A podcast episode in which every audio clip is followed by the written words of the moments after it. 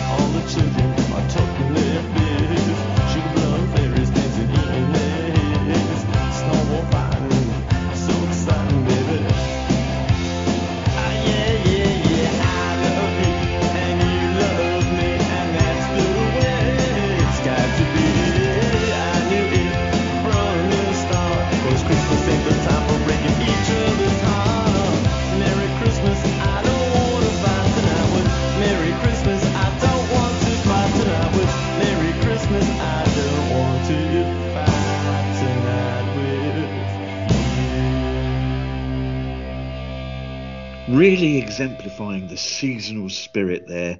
Typically Arch of the Ramones to release this in May 1989 from the album from the album Brain Drain. 122 on Billboard, 75 in the UK. The Ramones and Merry Christmas.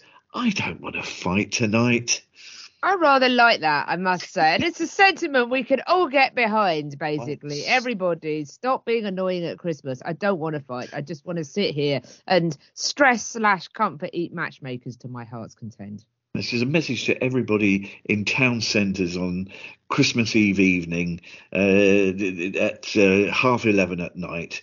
Uh, just, just go home. Yeah, exactly. Just go home. There, was probably a nice Steven Seagal film on Channel Yeah. 5 for you to watch. Uh, I used to directly enjoy when I was a, a younger person, Seti, a weekend routine where I would go out on a Friday evening to eat and then I'd go to the pub for several pints and then I'd maybe do karaoke on the way home at another pub or I'd stop at a local emporium, Walk You Like, the excellent Chinese takeaway near me. And they don't sponsor me, but I'm a big fan of their work. And I'd arrive home just in time to turn the television on at the moment where Steven Seagal would be punching somebody in a ship's kitchen on Channel 5. And I think if you do go out, when you come back on a Friday evening and turn Channel 5 on, I think it's still like that, isn't it? I don't think you know, Steven is. Seagal has some strange views and Who needs anything else in yes. life? Exactly. Or, you know, you get home just in time to see somebody Hmm. divorcing somebody else on EastEnders. Do that instead, fighters of the world. Why not? Welcome along to the festive edition of the Parish Counsel. It's episode 630. I'm Terence Stackham, and she's survived another year without being cancelled or no platformed. It's Juliet Harris. Indeed, although it could well be that you're not actually recording this, and I have been no platformed. You just Oh, haven't told be. me. Yeah, but uh, yeah, you know, and who would blame you, Sir Terence? who really needs to see this? At least, like unlike many people that I'm still in online meetings with, I do actually know where mute is, so so I'm not on mute. I can't believe the the, the length of time that we've all been living on Mm. Zoom, Sir T. But anyway, it is quite nice not to have to leave my house to meet my colleagues. Although I did turn my video off today because I was wearing a t-shirt. But still, I digress. Hello, everyone. How could we possibly bring festive cheer and jollity without a Christmas related quiz? Absolutely. It's been a while since you've asked me random eh, things, so let's go. So, well, this year it's called Do They Know It's Christmas? as it's all about Band Aid. Hey, excellent. Multiple choice questions, so that's a help to one and all. The first one came out the year I was born, by the way, just to get my excuses in first as to why this I don't know true. what's going on. This yes. is true. I don't know you. Yeah, one or two of these may trouble you. We'll see. Question number one, all about Band Aid. The original Band Aid single was indeed recorded in 1984 on the 25th of November. But who arrived late, having flown in from his American tour on Concorde? Was it which one of these four uh, was it? Oh, yes. Boy George, Paul McCartney, Bono, or Paul Young? Oh, it's a difficult one. This. is, isn't it? um, I don't. I I think, given his unreliability generally, let's say the boy, boy George. Well, it's a perfect guess because he arrived at 6 p.m. He was touring America with Culture Club. Very I good. see. Excellent. Question two. Band Aid quiz. Band Aid was number one at Christmas 1984. We all know that. But which artist and song was at number two? Was it Hmm. Frankie Goes to Hollywood, Power of Love, Wham, Last Christmas, Madonna, Like a Virgin, Paul McCartney, We Oh. All Stand Together. I think it's one of the either of the first two. So it's It so is one of the first yes. two. So, So, I think go for? So which am I going to go for? So the options were. sorry, remind me, they were they were. Um, Frankie Goes to Hollywood, Power of Love, or Yeah. Wham, Last Christmas. Let's go, Power of Love. It was Wham. Oh damn it! Question three. In the original 1984 version, who sings It's Christmas time, there's no need to be afraid. At Christmas time, we let in light and we banish shade. Was oh it? Oh, yes. Oh, go on. Was it Paul McCartney, Sting, Paul Young, or Oh, Boy I- George? I think it was Paul Young. Correct, I was going to say that before you offered me the options, so I think it was because when I was very little, my mum told me who various people who I did not know were as they were Ah. singing on the tape. But of course, we're not going to burst in and give the answer before the four options for the sake of the listener at home. Yes, I am so sorry, but I'm glad that I somehow held back. We're halfway there. Th- three of six questions. Excellent. Two out of three so far. That's not bad. In July 1985, Juliet Lucy Harris, Ah, Live Aid continued the fundraising. But which act opened the show was it? mm. Elvis Costello, Adam Ant, Status Quo, or Howard Jones? It was the mighty Quo who were rocking all over the Rocking world, all I over believe. the world. They out were. of four. And what a great way to start a show, by it was the way. gr- it I've was an inspired choice. Yes, I've always been a great sort of uh, a great defender of the quo. I must say, I might treat myself. You know how you could. I have a, a, a lower tolerance for silly films at Christmas. Uh, For anybody like me that likes a silly film at Christmas, which you can take your brain out for, and it's Yeah. quite fun. I very much recommend Bula Quo, the status quo film where they go to South Africa. It's excellent. Oh, I don't think I know that. I should make a note of that. I think That's we might have to discuss this on a on a on a later. What's it called? What was the word before? It's called Bula, so it's B U B U L A. Um, Right. So, oh, it's not in South Africa. So it's it's set in Fiji. Sorry, I've misremembered Okay. this. So let me. So so I mean, it sounds it sounds I think very much like it could be dreadful but great at the same time, which it very much is. Hmm. As well as the quo, it stars Jon Lovitz and Craig Fairbrass, former EastEnders star that now is in every football hooligan film ever. It's a 2013. It's described as a British venture comedy film. Um, basically, With they- status quo in it. uh, yeah, they have to go. They witness a gang murder in Fiji and end up having to go on the run from the mafia. I know. Have I it's never heard of this? I know it exists. I feel like I'm hallucinating. I'm sorry to have distracted us from the task in hand, but you really Hmm. do need to see Bula Quo. Ah, I, I've jotted it down. Question Reviewed on. Rotten Tomatoes, described as not so much a movie, more a pub chat that got way out of hand. So I recommend that. Question five of six. Who designed the sleeve for the 1984 single? Was it Damien Hmm. Hirst, Andy Warhol, Sir Peter Blake, or David Hockney? I believe it was Sir Peter Blake, and I have a Sir copy of the single nearish to hand. Who were the final question? Who were the only artists to appear on the 1984 original and the Band Aid 2 version in 1989, five years later? Was it Style Council, Roger Taylor and Brian May, Spandau Ballet, or Sarah Dallin and Keren Woodward from Bananarama? Um, let's say. So, can you give me the options again, I'll, please? I'll give it to you one more time. Roger Taylor and Brian May, Hmm. the Style Council, Spandau Ballet, Sarah Dallin and Keren Woodward from Bananarama. Um, I believe it was Bananarama. It was Bananarama. Five out of six. Very good. And Hooray! you got a half mark for uh, Wham Last Christmas because you got it. You, you did a sort of. I got it within all- 50 got it down 50. Yes, I 50-50, did. that's it. The So- audience being you. That was a bit of a cheat, but anyway. Very well done. So excellent questions as always. We mentioned last Christmas, and of course, these days some people play the Whamageddon game, where people try to avoid Yes. Food last Christmas for as That- long as possible throughout I, December. I sadly I I was felled from this today, Seti. I was Oh, good flicking.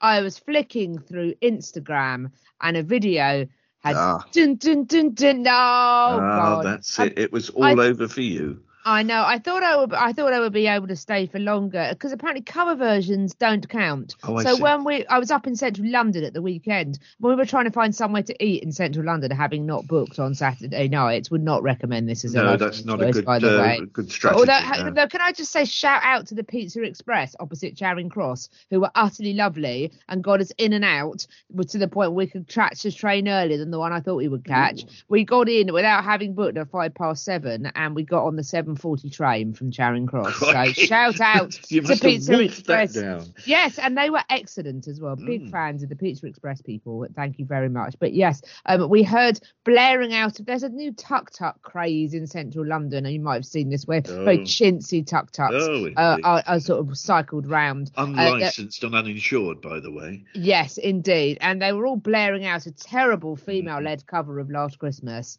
um, which uh, enraged us, but made me happy I was still in Whamageddon until today, sadly. But anyway, sorry, carry on. I know, I do know it's just for fun and the bands and, and so on, but I still want to fight the fight for Last Christmas because it's not only the best Christmas song ever, it's also in my top 10 s- uh, songs of all time, regardless Mm. of Christmas. It's a work That's lovely. I love beauty, that.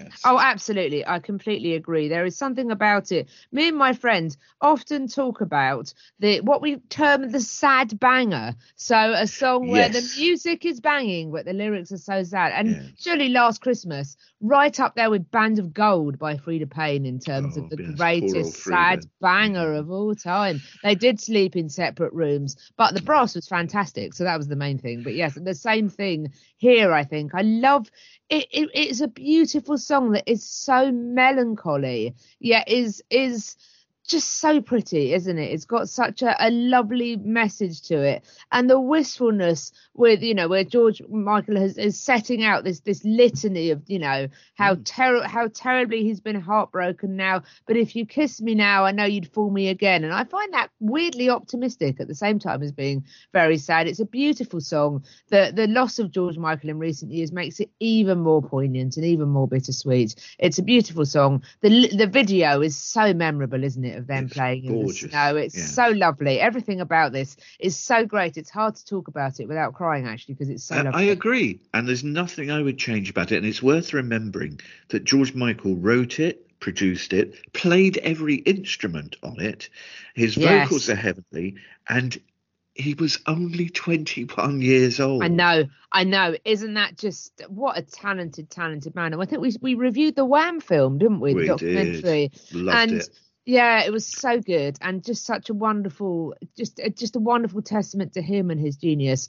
And the fact that you know he wrote that beautiful song and then he gave andrew ridgeley a co-credit Mm. that he didn't really deserve on careless whisper whisper um so that he would never have to worry about money. George michael was an incredible person. Um i i really really miss him. He was such an important figure in public life for gay people a real pioneer i think as well. And but he was always really funny. His his you know he was one of those people who would get himself into constant what I could describe as scrapes, literally in the case of him sadly crashing his car into the front of Snappy Mm. Snaps in uh, in Hampstead. Uh, shout out to the person that sprayed wham above the damage, by the way. That was genuinely inspired graffiti. But um, despite George's scrapes, the best thing about George's scrapes in the past was that you'd always know he'd end up on Parkinson a few weeks later, and he'd be really funny about it and really self-aware and really brilliant. And anybody that can get caught in a public toilet cottaging and then make one of the greatest musical videos of all time for Outside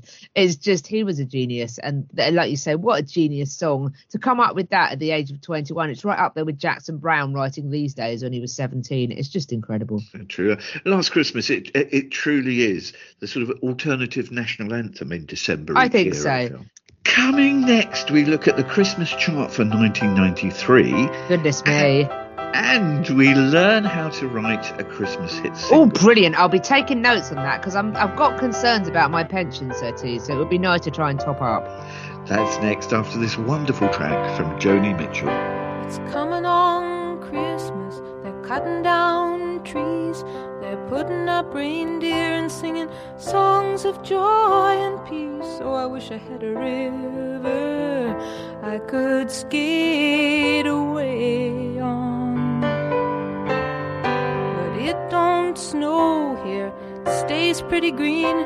I'm gonna make a lot of money, then I'm gonna quit this crazy scene. I wish I had a river I could skate away on. I wish I had a river so long I would teach my feet to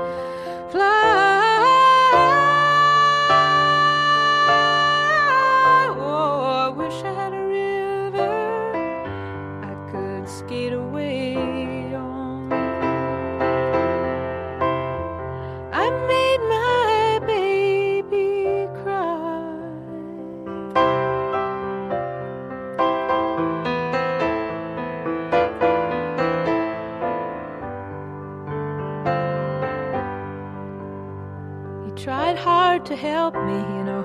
He put me at ease, and he loved me so. Not he made me weak in the knees. Oh, I wish I had a river I could skate away on.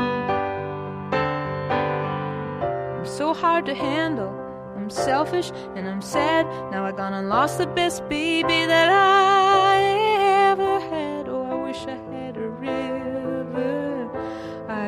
skate away on.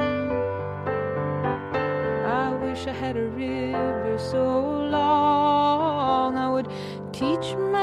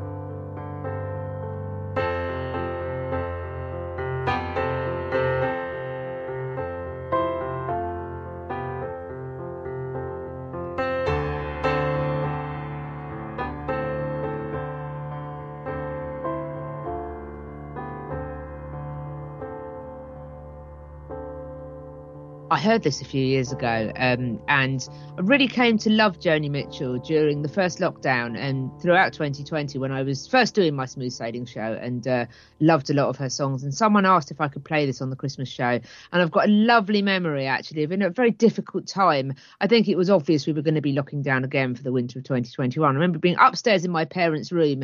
Um, the boat had to be moved to their room temporarily, and I could I could do some broadcasting from there. And I remember being on a platform that had a sort of chat function that you could all chat along. And as I played this, so many of my my friends from various disparate parts of my life, so some of my work colleagues, some people I'd not seen in years, some people I knew through politics, some people I knew through sort of you know music, all sorts of people really came together and were all sharing their love of Joni Mitchell. People who I would never have put together usually, all love that song, and I think that's that's the true power of music. I think, and it was lovely that we could all be together listening to that song when we all had to be apart. Um, I think it's gorgeous. I love the Tracey Thorn version of that as well from her Christmas album, which is just lovely. But um, but uh, the original is the best for me. That was River by Joni Mitchell. Yes, it's another song that is so associated with this time of year. Yes. I think by coincidence it shares that same sense of melancholy that you mentioned as Last Christmas. Um, it, it, it just just has that. It has a. A, a frame of sadness running through it, and yet it's just it's just a beautiful song. I mean, believed to be about when she legged it to Crete and sent Graham Nash a telegram telling him it was all over. Uh, I made my baby cry. as she put it. Oh dear, poor Graham. Poor Graham. We tend to think that um, the December singles charts have always been about the race to get Christmas themed singles into the top 40 and try and grab the number one slot. So this week, I, I just picked, picked genuinely a random year from the past, uh, Mm. 30 years ago, 1993, and thought we might compare the charts then to the charts uh, these days. Hmm. What, what an eye opener it was. I mean, how many Christmas songs in the top 40 at Christmas 1993? I had to go all the way to number 39 and find a new entry from Saint Etienne. I was born on Christmas On Day. Christmas Day, what a great song. Great yeah. song. But otherwise, no Wham, no Elton, no Wizzard, no Slades. The Christmas number one was Mr. Blobby Jules. Well, so it's funny you should have picked this year because Mm. you may recall that BBC Four have been showing all of the old Top of the Pops Oh, episodes. yes. Now they started in the beginning some years ago now, and there were some years of the seventies where, unfortunately, due to Yewtree, they couldn't show many of the episodes of that year. But we have finally reached the 1990s. Now, now I've been record series linking these, so I don't always watch them on Friday evenings, and I got very, very behind. So on TV at the moment, they're currently so- uh, quite far away through 95, I think. And I, I've, we, I think we're at May 1994 at the moment. We've been watching them during our lunch breaks recently. Put it this way: Wet, Wet, Wet's Reign of Terror at number Oh. one has just begun. I know, Seti, I know. But as a result of which, we've watched 1993 fairly recently. And I have to say, uh, what was so entertaining about Mr. Blobby being Christmas number one? It's a novelty hit, obviously, and I'm usually not. I, I, I'm 50 50 on novelty hits. I either love them or I loathe them. But I quite like this simply on the basis that, A, if you watch the video, everybody that was alive in Britain in 1993 that had an equity card appears at some point in the Mr. Blobby video. Like, literally, one minute he's going Ralph Really? Crooks, the next, you know, literally ev- everyone, everyone is in it. It's like every single person, everywhere in showbiz is in the Mr. Blobby video. It is lovely. Spot the stars. It's genuinely great. But B, I I'm not. I, can understand for all that you know. We we've talked about the sort of immaturity perhaps in the past. I had some sympathy with the people that did not want poor Joe McElderry to be number one for Christmas from X Factor and instead managed to get Rage Against the Machine's sweary song to number one. I don't approve of them swearing on air whilst playing it on Five Live and probably getting some poor blameless producer the sack.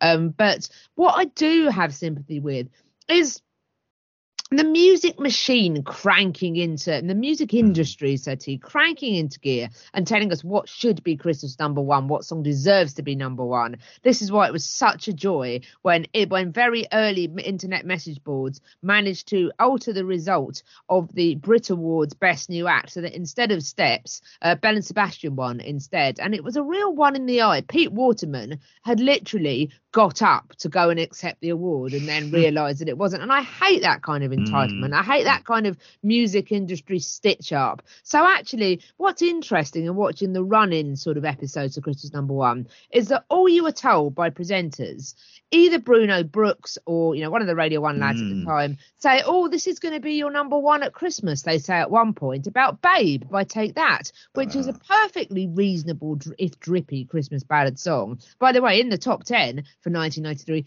big fan of "All Right" by E17, which starts off drippy and then turns into an absolute banger. Whilst two of the lads who started off as scaffolders and I think are scaffolders again now, are jumping up and down in the background, genuinely great. Babe by Take That very much little Mark Owen's number, and it's all very. There was a black and white video, I think, that was all very drippy, and you know that was meant to be the Christmas number one. And Mr. Blobby getting to number one instead was really anarchic and made Gary Barlow very cross. Um, and it made me laugh as a result because I just I think it's great when the British public occasionally. I mean, I know the British public have got no taste, but in this instance, I enjoy the fact they have no taste because they literally turn around and went, "Do you know what? Enough of your drippy ballads, enough of your music industry manipulation. We want this kid's character who falls over on people and squashes them all the time, and the entire cast of Emmerdale and whoever to appear in the video for this. Um, yeah, I'm, I'm a fan of Mr. Blobby keeping the music industry off Christmas number one. There's some extraordinary stuff in this Christmas chart, 1993. Uh, Meatloaf has two songs in the top 10. Yes, I Uh, know that's right. And Everything for love, but I won't do that. Was number one for absolutely ages to the point where if something's more, if something's number one and we don't really love it for more than one week, it gets fast forwarded through. So, uh, and when you fast forward through things, it's much better. Dupes, Dupes, Charleston dancers are even better if you fast forward them on double speed. So, yeah, what can I say? Big The fan of that. Doobie, the Doobie Brothers are at number 26 with Long What? Train Running. And I, That's I, unexpected. was, I, I don't know why. I mean, was it used in a commercial? Maybe I don't remember. Might have been. It might have been. The, the real fun begins looking further down into the top 75. Oh man, Christmas okay. What's going on there? Well, there's a whole host of people I've either never heard of or have simply forgotten. In Hmm. the top 75 are Alex Party, Mad Jocks. Oh, Alex Yeah. Party was "Don't Give Me Your Life." That was incredible. Ah, Okay, Mad Jocks, Millionaire Hippies, Yes, Um, not familiar with their work. Fat Girls by Ignorance, which I'm happy to have forgotten. I was um, going to say that the, the the name of the band seems apt there. Yeah, it does, doesn't it? Equally oddly, at number 49, Exeter Bramdean Boys Choir and Remembering Christmas. Oh, I, I don't remember them, Uh, I have to I- say. no, I don't. That's a very Uh, a odd few thing. more strange anomalies in this Christmas 93 chart. Number 63, Robert Plant, If I Were a Carpenter. I didn't no even know he'd had a crack at that. That's No very idea. unexpected. Brian May's at number 68, and delightfully, right at the bottom end of the chart at number 75, The Fall with Behind the Counter. Yes, now that's what I'm talking about. I very nearly for this week's podcast picked them doing "Hark the Herald Angels Sing" in a completely non-tune type way, but big fan of that. So yes, I'm glad the fall made it along. Really bizarre year, 1993, it seems. I'm just having a look now, and I'm looking. The nice thing about looking at the bottom reaches of the chart Mm. is people that decided they were gonna have a go at a Christmas single, and it just went nowhere. Um, so at number 73, "Merry X Mess" by Rotterdam Termination Source. Um, Don't remember them at all. new, new peak 73 weeks on the chart. One. They had a go at having a Christmas single. Yes, indeed. Yeah. Oh no, there's plenty of them around. There's uh, Anton Deck at number sixty-four, and um, uh, Stacker Bow at number Yes. seventy. I, I don't know who these. By the way, I've just had a look at Fat Girls, and it's spelled. I need to tell the listeners this. Yes, um, it's spelled know. P H A T, PH, which gives it a different sort of meaning because fat Oh, can. it? It's it's fat is a is a skateboarding terminology. Oh, I see. And suddenly it's fat. That means P H A T. It means it's wicked or cool. Oh, so so can let- actually, Oh, we okay. can let ignorance off. Okay. Um, over the years, we've discussed uh, uh, the financial advantages of writing a perennial Christmas hit. Yes. noting we usually do when we, we talk about this that Jim Lea and Noddy Holder share uh, uh, an estimated minimum of half a million pounds each Wow. year for Merry Christmas, everybody. and only um, work in December. That sounds like a good lie to me. Yeah. Luckily, the Telegraph this week revealed the winning formula, as they put it, to writing a Yuletide winner. Um, there are there's several golden rules apparently, including Jules. Ditch the magic, keep it normal, and a sing along is essential. Yes, I think these are all really, really good. Um, these are good rules. I think. I think these are really. Um, I think what's interesting, and actually what we've learned from just talking about that that that that uh charts just now. Um, one of the, we when we talk about Christmas songs, one of the last great recent Christmas songs was "The Darkness Is Christmas Time." Don't let the bells end in 2004. Genuinely ridiculous. A ridiculous band suited well to doing a Slade style Christmas single. Should have been Christmas number one. It was kept off the top by Gary Jules's drippy version of Oh, Mad World by okay. Tears for Fears that was him and a piano that was taken from the film Donnie Darko. Um, so it would seem like, like you say, we have to have um, we have to have you know a, a, a bit of a bit of a sort of a, a, a ballad. They have to be ballady type things. Um, and Go easy on the sleigh bells. The Telegraph Yes. I think so. Although having said that, interestingly, so E17 of All Right fame in, in 1993, hilariously, and this is what makes it so fun that Take That didn't get to number one. E17, as I tried to explain to my long-suffering other half the other day, very much the rather rougher version of Take That, very much the sort of the um, you know, the the, the, the lock your cars when driving through Walthamstow uh, uh, equivalent. Um, did have a Christmas number one the next year in 1994 with the ballad Stay Another Day. And it's actually, for as ballads go, it's really rather lovely. And what's hilarious about it and rather sweet is they'd obviously written this very heartfelt ballad, and some music exec, someone obviously heard it and gone, Look, lads, this is a big Christmas number one. And so just before the, the, the end, the final chorus, you hear the pealing of sleigh bells right near the end. And that is why it is played at Christmas. And that is why it's Christmas number one. So the Telegraph say this. Actually, it worked for E17. Oh, It did. It did.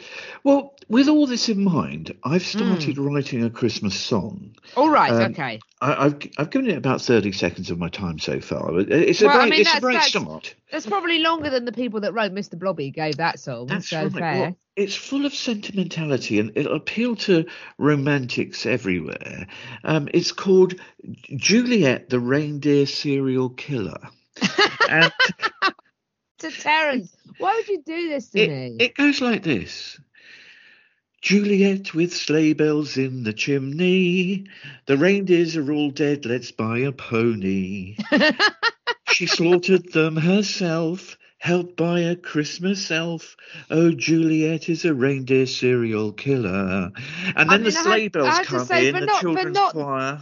I mean, for not the first time, I'm concerned for your sanity. I mean, that is the kind of point of this podcast. I think really. children everywhere, you know, I think it'll be the sort of thing that one could play to them on Christmas Eve, and it would, you know, it'd be one of those perennial. it would set hits. the tone, wouldn't it? I think. Well, I mean, as well, Just needs to a bit of sort of Phil Spector sleigh bells, you know, choir. Well, I mean, unfortunate that you're mentioning Killing and Phil, Phil Spector in the same sentence, but um, I, Oh. I would say, I mean, yes, he had form, sadly. One thing I would say, Sir T, my advice to you, very Yeah. much the music industry perennial quote: "Don't call us, we'll call you," is what. I oh, you want me to put Juliet the reindeer serial killer on the back burner? B side when it comes down to it. I think we probably need to. Oh. We, I think, I if I could, if I could, if I could work up um Sir Terence's Christmas Sleigh of Joy, I feel that might be a bigger hit. I know that you that you wish small children and animals well everywhere. So, so I think I think that you're more of a kindly figure.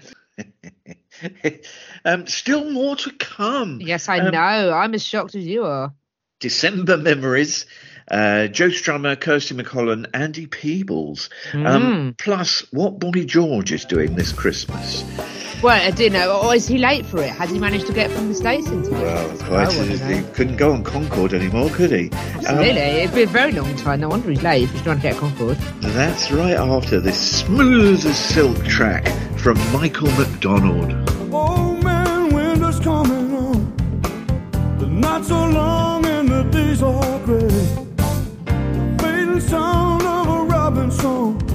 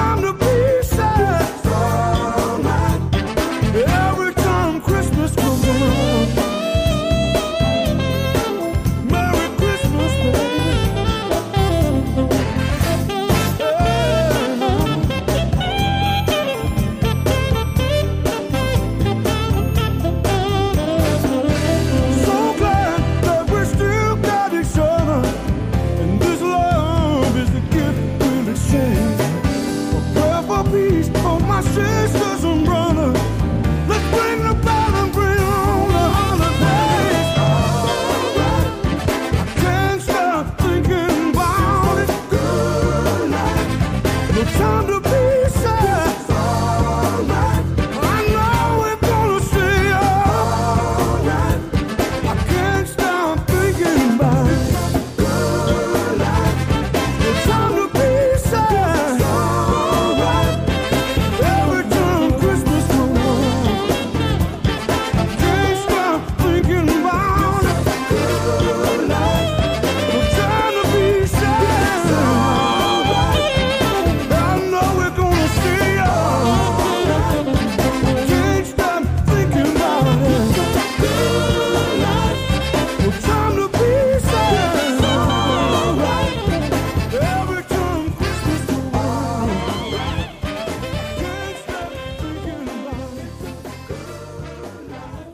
has it has a handful of traditional songs, uh, this album, but mostly absolutely excellent originals written by the man himself. What a voice! What a musician! From the wonderful "In the Spirit," a Christmas album released in 2001, Michael McDonald and "Every Time Christmas Comes Around."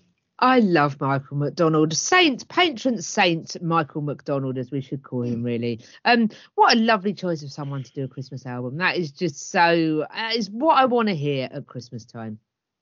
We all have our own uh, memories, of course, and December seems to me to be a time when some events and people appear more vivid than other times. And we- we've been talking, talking earlier, really, about the sort of the, December and perhaps even Christmas can be have its sort of melancholy and sad aspects too. It'll be 21 years on 22nd of December since Joe Strummer died, and I'm still not over that only a week before he and I met and we sat chatting at his favourite Mm. bar in Notting Hill. And it just strikes me sometimes about the fragility of life, of course. As we wave goodbye, how could we have known that a week later he would be sitting on a sofa at home, um, pick up the Observer Sunday newspaper, and have a heart attack?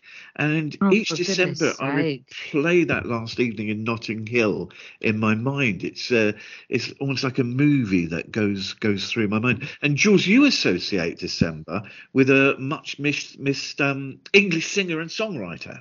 I do, yes, partly because it is the record that I suspect will be Christmas number one this year because of the death of the other participant, rather morbidly. Um, I still remember where I was at Sixth Form College. Um, I'd got into the music of Kirsty MacColl, a friend of mine that I'd made at college at Sixth Form, who I hadn't known beforehand, was really good at getting me into music. And uh, it's through her that I found a love of the Smiths, um, very much different landscape for the Smiths and Morrissey then, of course. And I remember um, her saying to me, "Oh, so they've got this song called You Just Haven't Earned It Yet, Baby, but their version's not the best. Um, there's a better version." And I'm like, "Not really," because I'm still getting my head around the fact that people could cover songs and they could be better. And she went, "Oh yes, there's this singer called Kirsty MacColl, and she does a brilliant version." And she was spot on. Kirsty MacColl's version of that song is wonderful. It's just so her singing famous in the style of Morrissey just manages to, to hit so well. And so me and this friend were sort of big fans, and you know she'd copy me, to put some of her CDs on tapes for me to listen to, and and we were big fans.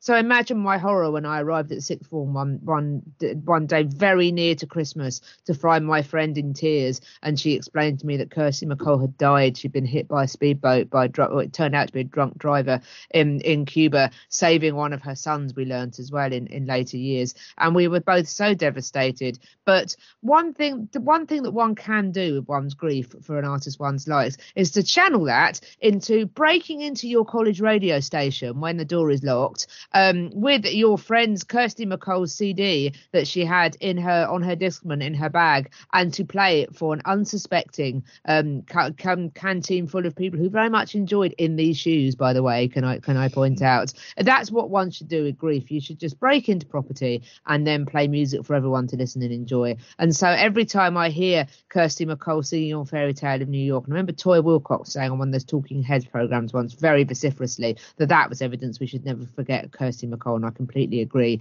Well, obviously we remember Shane MacGowan by hearing it this Christmas, but I will always think of my friend Kat from college and Kirsty MacColl and breaking into a college radio station because we felt it was the right thing to do at that time, and it very much was. I, what makes it even more so terribly sad? She was only forty-one. No So age, She, no she age. Would have, she would have only, she would have been sixty-four uh, in four days' time as we record this. Um, so, which yes, as you say, no age at all. Forty-one and with with the young children. it's it's it's imp- and it goes to show what a what a young person's game pop is is in that you know before the, the last album she released before she died which is the brilliant tropical brainstorm which was re-released a few years uh, uh, during certainly post uh, during the hmm. covid era was re-released on funny colored vinyl for national albums day which as you know for discussions we had previously record store hmm. day is a massive rip-off but now but al- album national albums day has been as an interesting alternative and that they've been re-releasing a lot of albums that were either never released on vinyl or hardly released on vinyl. Body Language by Kylie Minogue of recent years, Soulwax, things like that. Interesting records, and hmm. that was re-released. And I made a, a friend of mine and I used to do these album listens, and I asked if we could listen to it. It was my choice for one Sunday evening. and it, I played it again recently for someone that hadn't heard it, and I thought it was, mostly because I wanted to play England two Colombia nil, which I think is one of the greatest ever heartbreak rants, and um, and it was so wonderful. And the funny thing is, is that that was seen as a sort of a renaissance for Kirsty MacColl, a career renaissance of someone who was only 37, 30, 38 when they were making it. Abs- absolutely. Um, it's it's um, you know I, I by the way um, I was thinking today I've walked through Soho Square a thousand Hmm. times and I'm yet to stop off at that. there's a memorial There's a bench. bench there yeah, isn't there's there? a, there's a bench for her, I've and never, I've never seen. stopped off there No, we were in Soho recently, and I, part of me meant to go and see it, Yeah, and we must didn't. stop off there next time. Yeah, absolutely. Yeah, yeah. Um, it's a reflection on the intensity of the age in which we now live, really, that we've probably learned more about, uh, in the last year or so, we've learned more about the circumstances of the murder of John Lennon than we ever Mm. heard about in the previous 40 years. There's so many books, interviews, documentaries have been released. And there were many things I didn't know, despite the uh, huge amount of reporting at the time. And only this year that I learned that John Lennon actually didn't die immediately. He he ran into the reception area at the Dakota and you know said, "Oh, I've been shot. Get the call an ambulance." Um, and also that he was still alive en route to the hospital. But particularly upsetting to me is that um, I I read this year that Mark Chapman was wearing a, a, a Todd Rundgren T-shirt. Uh, when That when- is, I can imagine that is upsetting for horrible, you, isn't isn't it? Because Yeah. su- such a hero of yours. But, uh, yeah, exactly. I've never mentioned um, this here before, but I, I'm afraid that this, this involves some really low-level name dropping. But in the, in the summer of um, 1981, I went to a party at Richard Skinner's house. Richard Skinner, the disc jockey, at his house Yes. in Byfleet. Um, Sheena Easton was there. Was there? She was going out with Richard Skinner at the time, and in the small garden. I sat with um, then Radio 1 DJ Andy Peebles, who was Oh, yes. famously the last person to interview John Lennon uh, and Yoko Mm. in a long format, three hours plus uh, for Radio 1. And um, Peebles, you know, it's, it's a terrible thing. He's never recovered from um, the whole experience. On on um, that July day in 1981, he told me he only found out that Lennon was dead when his pl- when his Peebles plane landed at Heathrow, and he found himself sort of shoved into a room where he was asked to deliver tributes to TV and radio, and it was absolutely awful for him. Taken straight from the airport to the old Grey Whistle Test studios where he had to go on air and talk about it. I remember he told me he was he was suffering mentally, and nowadays we we'd acknowledge it, wouldn't we, as post stress disorder. But um, yeah, Andy Peebles told me he felt sort of guilty and he didn't know why. He said he was haunted daily by it all. Mm, I, I, this- I feel terribly sorry for him. That must. I do been- too. I really do. And a couple of weeks ago, this was all brought back to me a couple of weeks ago because as I mentioned that I met um, up again with Lesley-Ann Jones, and she um, told me talking about this, and she told me she's a lifelong friend of Andy Peebles Mm, that he's still suffering from this post-traumatic stress disorder to this day.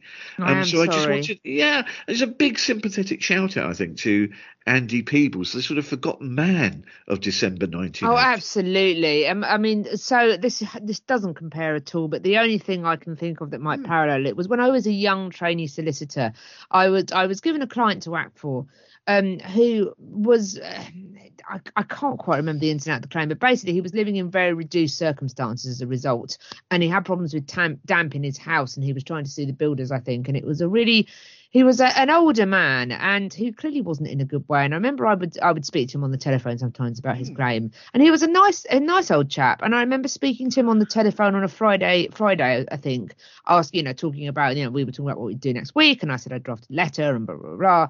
And i came in on monday on monday morning and was told that he died over the weekend. Oh. and i felt so sad. It was the first Mm. time i'd known about that. I had another client do that. I remember she we she was she was called Cherry, but she I remember one of the receptionists misspelt her name as Cheery once, and actually I felt that was so apt because she was always a nice lady. She would always she she lived she lived nearest to our office, and she would often ring up and I'd have a nice chat with her. She was a nice lady, and we were looking to sell her flat that she lived in so that she could go into not a, a home, I think, but she was going to live with family or something. And I remember talking to her on the Friday afternoon and her and me saying, I think they'll be ready. To, we were hoped to exchange that day and we didn't. And I said, okay, I'll ring you next week. And I had a call on the Monday from the solicitors from the other side saying they were ready. And I tried to speak to her on the Monday and left a message. She didn't come back to me. And I did the same thing again the next day. Very unusual. And her son arrived at the office on Wednesday and explained that unfortunately she passed away.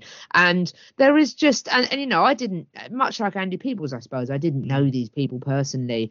But when people come into our lives very briefly, even if we don't know them, it is a strange feeling to be. I may well have been the last person that spoke to to mm-hmm. both of those people, or one of the last people person that spoke to both of those people. And although you know, obviously, I was doing a job for them in the same way as I suppose Andy Peebles was doing a job interviewing Indeed. John Lennon, it, it is an odd feeling. So I can completely sympathise with Andy Peebles. I'm terribly sorry that he had to bear that. Yeah.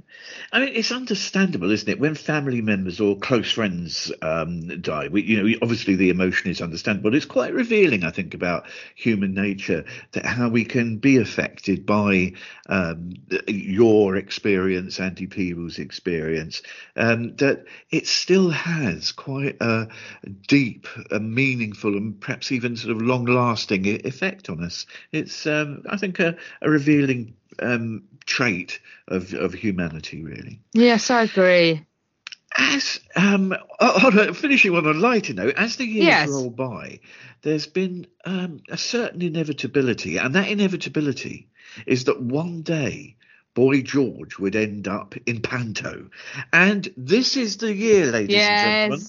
Boy George starring as Captain Hook in Peter Pan in an arena tour around the UK with That's matinees. incredible. It includes matinees. Um, from 38 quid to 88 quid if you want to go to the show in January uh, at Hammersmith Odeon, uh, Jules. This genuinely looks fantastic. Um, I just think it is. Um, it's described as in Cirque du Soleil. And we've got a lovely quote from Blackpool Gazette editor Vanessa Sims. Um, so one might think with his cantness that Boy George might have been better suited to a pantomime dame, but actually this seems to be where he is. So she says, Boy George arrived on stage to huge applause in a life-size galleon, and it does look very snazzy, um, wearing his trademark eyeliner and a huge hat. When he belted out Karma Chameleon, it was clear to see he was in his element. The big budget extravaganza was a real crowd pleaser. Um, and, and this is almost this, and so she goes on to talk about other people, and this is almost. I don't. Is this real or is this a parody? This review is she being serious? Wendy was also brilliant. Her rendition of "My Heart Will Go On" while being attacked Yeah. by pirates with cream pies was faultless. I mean, that is the ultimate Chauvin trooper, isn't it? I mean, it sounds genuinely really great. I would like to go and watch this. Where can we go? We can see this at. Um, we've already missed Blackpool Winter Gardens, M&S Bank Arena in Liverpool, and Utility Arena Cardiff. However, we can still book tickets to go and see them in Birmingham, the Resorts World Arena on the 22nd, 23rd December, Aberdeen on the 27th, Glasgow on the 29th, 30th, Nottingham, and a, a, a, a venue I think you've attended before, Eventim Apollo Hammersmith on the 5th, the 6th, and the 7th. Um, it's a rather big budget version. Um, Boy George, a big fan of playing Captain Hook, it would seem. He's quoted as saying, um, I'm really looking forward to playing Captain Hook and showing off my evil side. Um, he uh, he says, I get a f- chance to fight with a giant animatronic crocodile. What's not to like? Indeed, the role he was perhaps born to play. Although there wasn't one of those when he went to the jungle, was there? now, I promise I'm not being snarky because I thought this would be a real sellout and maybe it would still will be. But when I checked this afternoon for the Oh no! Oh event, no! plenty left, Jules, plenty left Oh, in the pot. Dear. I Yes. Well, who knows? Maybe there will be. Maybe now that everyone's heard us plugging this on our Yes, podcast, there'll be a last minute an rush. hour. Yes. Thanks very much for listening this week and this year. Yes, very much agree. Thank you very much for being with us again. Um, we, you know, we, we, I, I love talking to Terence, regardless of whether it's being recorded or not. But it is a pleasure to do it for people that get in touch to say they're enjoying it. So thank you. We're, we're taking two weeks off uh, from normal programming over Christmas. We are. We're taking a very well-deserved break. Well-deserved That's break, as you like to say, yes. indeed. Um, but there are almost certainly going to be a couple of specials to keep the ball rolling. So just keep an eye we out will for still we will still be cluttering up your feeds. Yes, it's, it's actually a good reason to subscribe because then you Yes. get notified when uh, there's a new episode. When we are ready, indeed. Now, provided or providing she's not appearing in Panto, we can expect to hear Juliet on the radio over the festive What? period. And that's very kind of you. I want to fight a giant animatronic crocodile, and I'm sad that this is yet to arise in my life. However, I will be doing some Christmas specials of my show, so I'll be doing the Christmas smooth sailing, the yacht becomes a sleigh for that magical night a year. Um, this coming uh, Sunday, 17th of December at noiseboxradio.com, and then the next Thursday, um, I will be, which I think is Thursday the 21st. It is, I think. Yes, I will be doing um, a Christmas special of Lost for Words. Um, a warning, Seti, there will be Tijuana Brass, but that aside, I'm sure it will be a very enjoyable show for the same station. Excellent. Um, and um, such a lovely choice to play us out, Jules. Well, I'm glad that you like this, and we, we've done- when we do the Christmas sort of podcast, we always do a Christmas show, which I very much enjoy. Uh, the Sharon Jones and the Dap Kings, it's a holiday soul Christmas party or whatever it's called. That out there Christmas album is wonderful. I'm so sorry that Sharon Jones is no longer with us. Rest in power. But um, I absolutely love all of her versions. There's some great originals on this album as well. Um, Ain't No Chimneys in the Projects, I think we played previously, which is We brilliant. But um, great song. But um, I love her version of this because I just love the way that she kind of swings into it. These lovely big soulful versions, but the actual the actual arrangement itself is quite cool, and I think that it works really well as a kind of a counterpoint. This is lovely Sharon Jones and the Dap Kings, and this is Silent Night. Silent